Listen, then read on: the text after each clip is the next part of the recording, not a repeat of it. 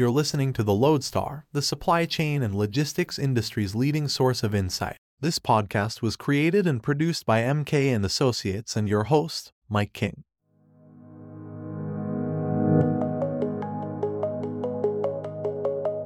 I think people are paying much more attention now to the geopolitical risk, the risk that a government is going to simply intervene in a way that disrupts international trade and investment.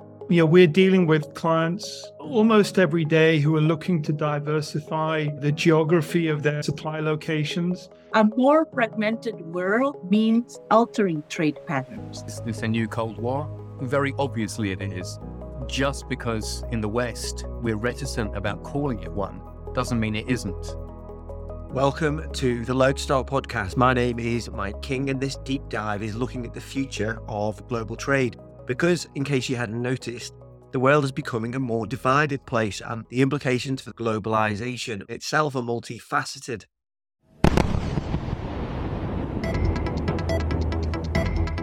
The mayor of Kiev says two people have been killed and another wounded in the latest Russian air attack on the Ukrainian capital. Weeks after the Chinese Coast Guard used water cannon against these two wooden boats, they're back with supplies for Filipino troops, sailing towards the second Thomas Shoal in the South China Sea. There's a major flashpoint in Asia which has been brewing for decades.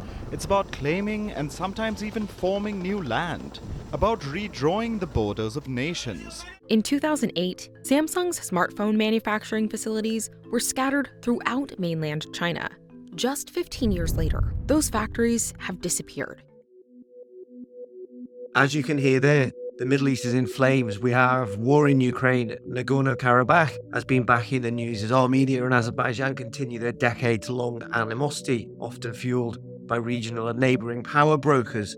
In 2023, a host of African countries have suffered coups, while organised crime threatens the very basics of civil society and democracy in parts of Latin America. Meanwhile, tensions rise in the Balkans and in the South China Sea, all of which serves to remind that even as a post COVID world emerges, one where economic and trade growth is tepid and inflation high, geopolitical ruptures can quickly transform the logistics outlook. Take the terrible war in Ukraine. Of course, it has killed the trade between Russia and the West, and it has cut off the thriving China to Western Europe rail business but it's also changed the nature of air travel and cargo operations. Over to Alex Lennane, Loadstar publisher. Air freight, because of its speed, it's always influenced by geopolitical or other disruptions almost immediately. And that can be both a benefit and a disadvantage to the industry. So what we saw when Russia invaded Ukraine was was a multitude of effects really. The closure of Russian airspace hit loads of carriers, which effectively meant capacity came out of the market and there were additional costs because the routes came longer. Some airlines, such as the Japanese carriers, Finnair, they had to suspend operations for a while there. Um, the other major impact was the loss of AirBridgeCargo from the market. What we're hearing now is that the loss of ABC caused something of a vacuum in the region, and there are new operators looking to fill that vacuum. Apparently, there are many new routes springing up between China and Russia via Central Asia. One theory is that not only is, does this help Russia with imports and exports, but it's also a way for the country to snap up and hold on to capacity, which could benefit it in the event of the war ending. If and when it does end, of course, the airspace would reopen, costs would come down, capacity would increase again. But I think a lot of that rather hidden and, dare I say it, possibly smuggling focused capacity in Central Asia is likely to remain. The US is also increasingly a hotbed of division. Some say politics there has not been this hateful since perhaps the Civil War. One area where there is quite often cross party agreement is on the existential threat that many in the US now see from China. Fears that are also shared in Europe, but perhaps not to quite the same degree. Michael Every, global strategist at the Bank, believes this rivalry with China and other countries is not going away anytime soon. Is this a new Cold War? Very obviously it is. Just because in the West we're reticent about calling it one doesn't mean it isn't. Russia very clearly calls it one. Iran calls it one. China, in its own internal rhetoric, uses not exactly that phrase, but language which is very, very similar. Even if in English, when it's reaching out to the world, it says it doesn't want to see a Cold War mentality. Now, you could argue it's chicken and egg that China is saying that in English and internally reacting to what we are doing. But that still means it's a Cold War, even if we don't declare it to be one. Another thought leader takes the view that geopolitics is changing the future of, or even the very nature of globalization. Marc Levinson is an economist, historian, and journalist with a long track record of writing and speaking about economic and business issues, especially globalization. He's also the author of the widely read The Box, and he has a new book out called Outside the Box. Globalization was already in the midst of change, really before COVID and before the outbreak of uh, the war in Ukraine. Already, we're seeing companies concerned about excess exposure to China. We were already seeing companies concerned about risk in their supply chains. What's happened is that that whole process has been sped up.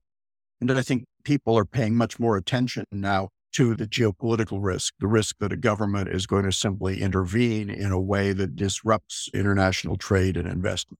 So I think there's heightened sensitivity to it.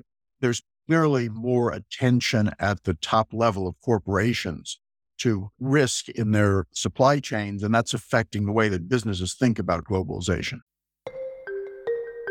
Nearshoring and reshoring are concepts that have been lauded as solutions when supply chains are deemed to have failed and more resilience is demanded, or when there is potential political win for those calling for an end to offshoring. Yet, for the most part, efficiency and cost have tended to trump built in resilience. Most shippers have simply concluded that the extra overheads of higher inventories and more complex supply chains would render their businesses less competitive. This rationale has tended to favour China, whose role as the world's factory has largely remained intact until recent years, that is. Its ageing population and rising production costs, its severe lockdowns and travel restrictions during the COVID pandemic, the introduction of US tariffs on its exports, and its diminished legal protection for businesses have all led to China's appeal waning. In terms of China remaining the world's factory, for now it absolutely is. We are seeing supply chain shift. And for example, the BIS, the Bank for International Settlements, recently released a report which shows that the US and China are decoupling. But what's happening is that supply chains are shifting from China to the rest of Asia and then onto the US. So, for example, a textile factory in Vietnam may make the clothes that go to America, but the material and uh, the yarn, the cotton, etc., and even the looms all come from China first of all, before the value added in Vietnam is then shipped off to the US. Does that mean that we're as far as we're going to go in terms of global decoupling and deindustrialization in China? The answer is no. Logically, what that tells you is that therefore much, much more supply chain shifting needs to happen because if you're only decoupling one step removed, that isn't enough. America will ultimately turn around and say, okay, we need to see the supply chains moved completely so that the looms aren't made in China, the yarn isn't made in China, the thread isn't made in China, etc., etc. And that involves a real bifurcation of the global economy on a scale we just simply haven't seen yet as Michael Every noted there, it's far too early to think the bonds forged with China over many decades are close to breaking, but the political winds are undoubtedly changing. In a more fragmented world, one in which the post World War II rules based order that has enabled globalization is losing its luster. And Every is not alone in arguing that more supply chain resilience is needed to guard against reliance on China, a partner that many think has already proved itself unreliable. The old lexicon of reshoring or nearshoring has now morphed into more political buzzwords such as friendshoring and ally shoring. And of course, it's early days, but there is hard evidence that a shift in manufacturing capacity out of China is underway, albeit a slow and gradual one. The latest data from Drewry Maritime Research outlines that China is losing market share of exports into the US. For example, China's share of US container imports from Asia has dropped dramatically since the two countries' trade war erupted in 2018. It's dropped from 69% in 2017 to 59% in the first five months of 2023. By contrast, Vietnam has increased its share of US container imports from 7 to 8% in 2018 to 13% over the first five months of this year. Korea, Malaysia, and Thailand have also been beneficiaries, notes Drewry. Indeed, China's share of US goods imports fell to the lowest level since 2006 in the 12 months through July, according to a new report by the US Census Bureau. While an American Chamber of Commerce survey in August found 40% of US companies are already redirecting investment destined for China to other countries or are planning to do so. Back to Levinson. Manufacturing was already moving away from China before the pandemic and before these geopolitical tensions because China is no longer an inexpensive place to manufacture. We saw many companies beginning to shift operations, particularly labor intensive operations, to other countries in Southeast Asia, to places like Bangladesh and to India. And so those trends were already underway. We've seen now, I think, that hasn't perhaps gotten so much attention, but maybe the most significant for companies that want to manufacture in China has been the arrests and detentions of business executives. There haven't been a lot of those so far as is known. But if you're running a company in another country, do you want to send your executive to China to oversee operations if you think that there's some risk that your executive may be accused of gaining access to secret information or something like that? Companies are afraid of sending their executives to China. Executives are afraid of going to China. And that's going to make it very difficult to manage supply chains that are based in China. These sophisticated supply chains require frequent contact. Companies that organize these supply chains travel frequently. And if people are afraid to go to China, they will move their supply chains. Of course, as mentioned, Southeast Asia has many of the demographics and attractions that some people feel that China does not. But there are also many, many challenges. Over to Neil Johnson, who's the co founder and partner at TNET, based in Singapore. You know, we're dealing with clients almost every day who are looking to diversify the geography of their supply locations. But I think it's important to, to sort of, yes, acknowledge that there is a decoupling from China, but there's other things happening around the world which are sort of driving all of this. So I think the big one that we've been dealing with, in fact, uh, in this region, Southeast Asia region, for a while, is the changing demographics. So you've got a growing middle class emerging in various countries. You know, Indonesia, the middle class is going to be huge. They're going to have tremendous spending power. Now, yes, Indonesia is definitely going to benefit from the the China sort of plus one or plus two or plus 12, whichever it is, strategy. But Indonesia in its own right needs additional investment in logistics. And that has been it's been forthcoming, but it's been forthcoming very, very slowly. So there are new ports being built. The airport is getting some investment, but it's still not going to be sufficient to meet the needs of that growing sort of middle class and, and beyond. So in, Indonesia is the largest economy in Southeast Asia. And yes, it's going to benefit from the decoupling aspect. It needs more infrastructure, and that's right across the archipelago. There is infrastructure it's creaking, but then there's also the issues around that infrastructure. So just taking that particular country as, as, a case in point, and you can draw sort of parallels with the Philippines and Vietnam here. Having the port infrastructure in place is one thing. Having government departments that have got the know how to sort of smooth the way for businesses to flourish, being able to issue licenses, being able to get out of the way when infrastructure is going in there, when money is made available, rather than being sort of uh, unnecessary gatekeeper. Those are critical things. And it, it's still something which is quite slow in coming around the region. And I think as far as the the other reasons driving the diversification supply, you've also got more free trade agreements in place. So people are more willing to look at manufacturing or selling into certain markets. So, yeah, the China thing is very real. Mexico and Vietnam, I, I think, are the two most immediate beneficiaries, perhaps Bangladesh with the garment trade to a lesser degree. But the decoupling from China is a very, very long term project compared to the speed with which carriers can, for example, switch on and switch off services. In order to, for example, replace a semiconductor plant that's been churning out products very, very smoothly and consistently in China, that's going to take three to five years to replace in even a well developed economy such as Singapore or Malaysia. So there are issues with the whole decoupling thing, but there are other drivers beyond that decoupling, which are going to drive this diversification. And the carriers are coming. We're seeing flexing of shipping services. We're seeing more investment in freighter services, more investment in airlines around the region. So, so yeah, I think the physical part is probably the, the easier part to deal with. I think that's been consistent over the years. India too is doing its utmost to attract major manufacturers and with some success, not least due to its young population of 1.4 billion people, ample land, and impressive cargo and infrastructure focused investments, which are making it increasingly attractive to foreign investors, including the likes of Apple and Foxconn.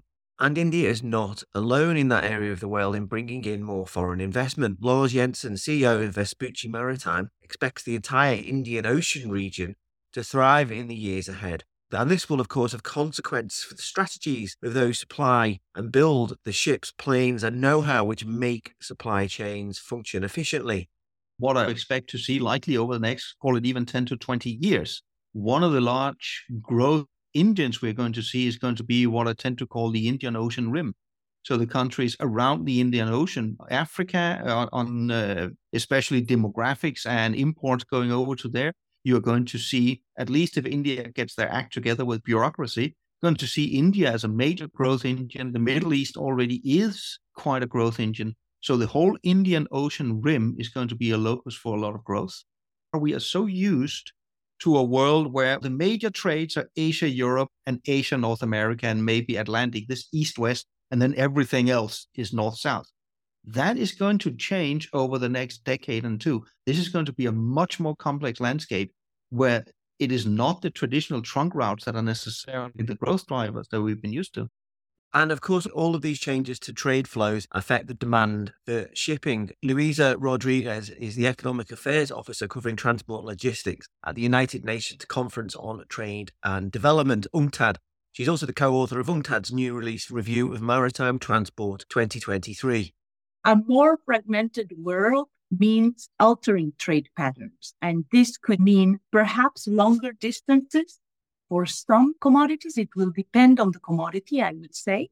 I mean, we have seen that, for instance, in the context of this disruption created by the war in Ukraine, we have seen an important increase in the distance traveled for some products. We're talking about grains being sourced from US, from Brazil.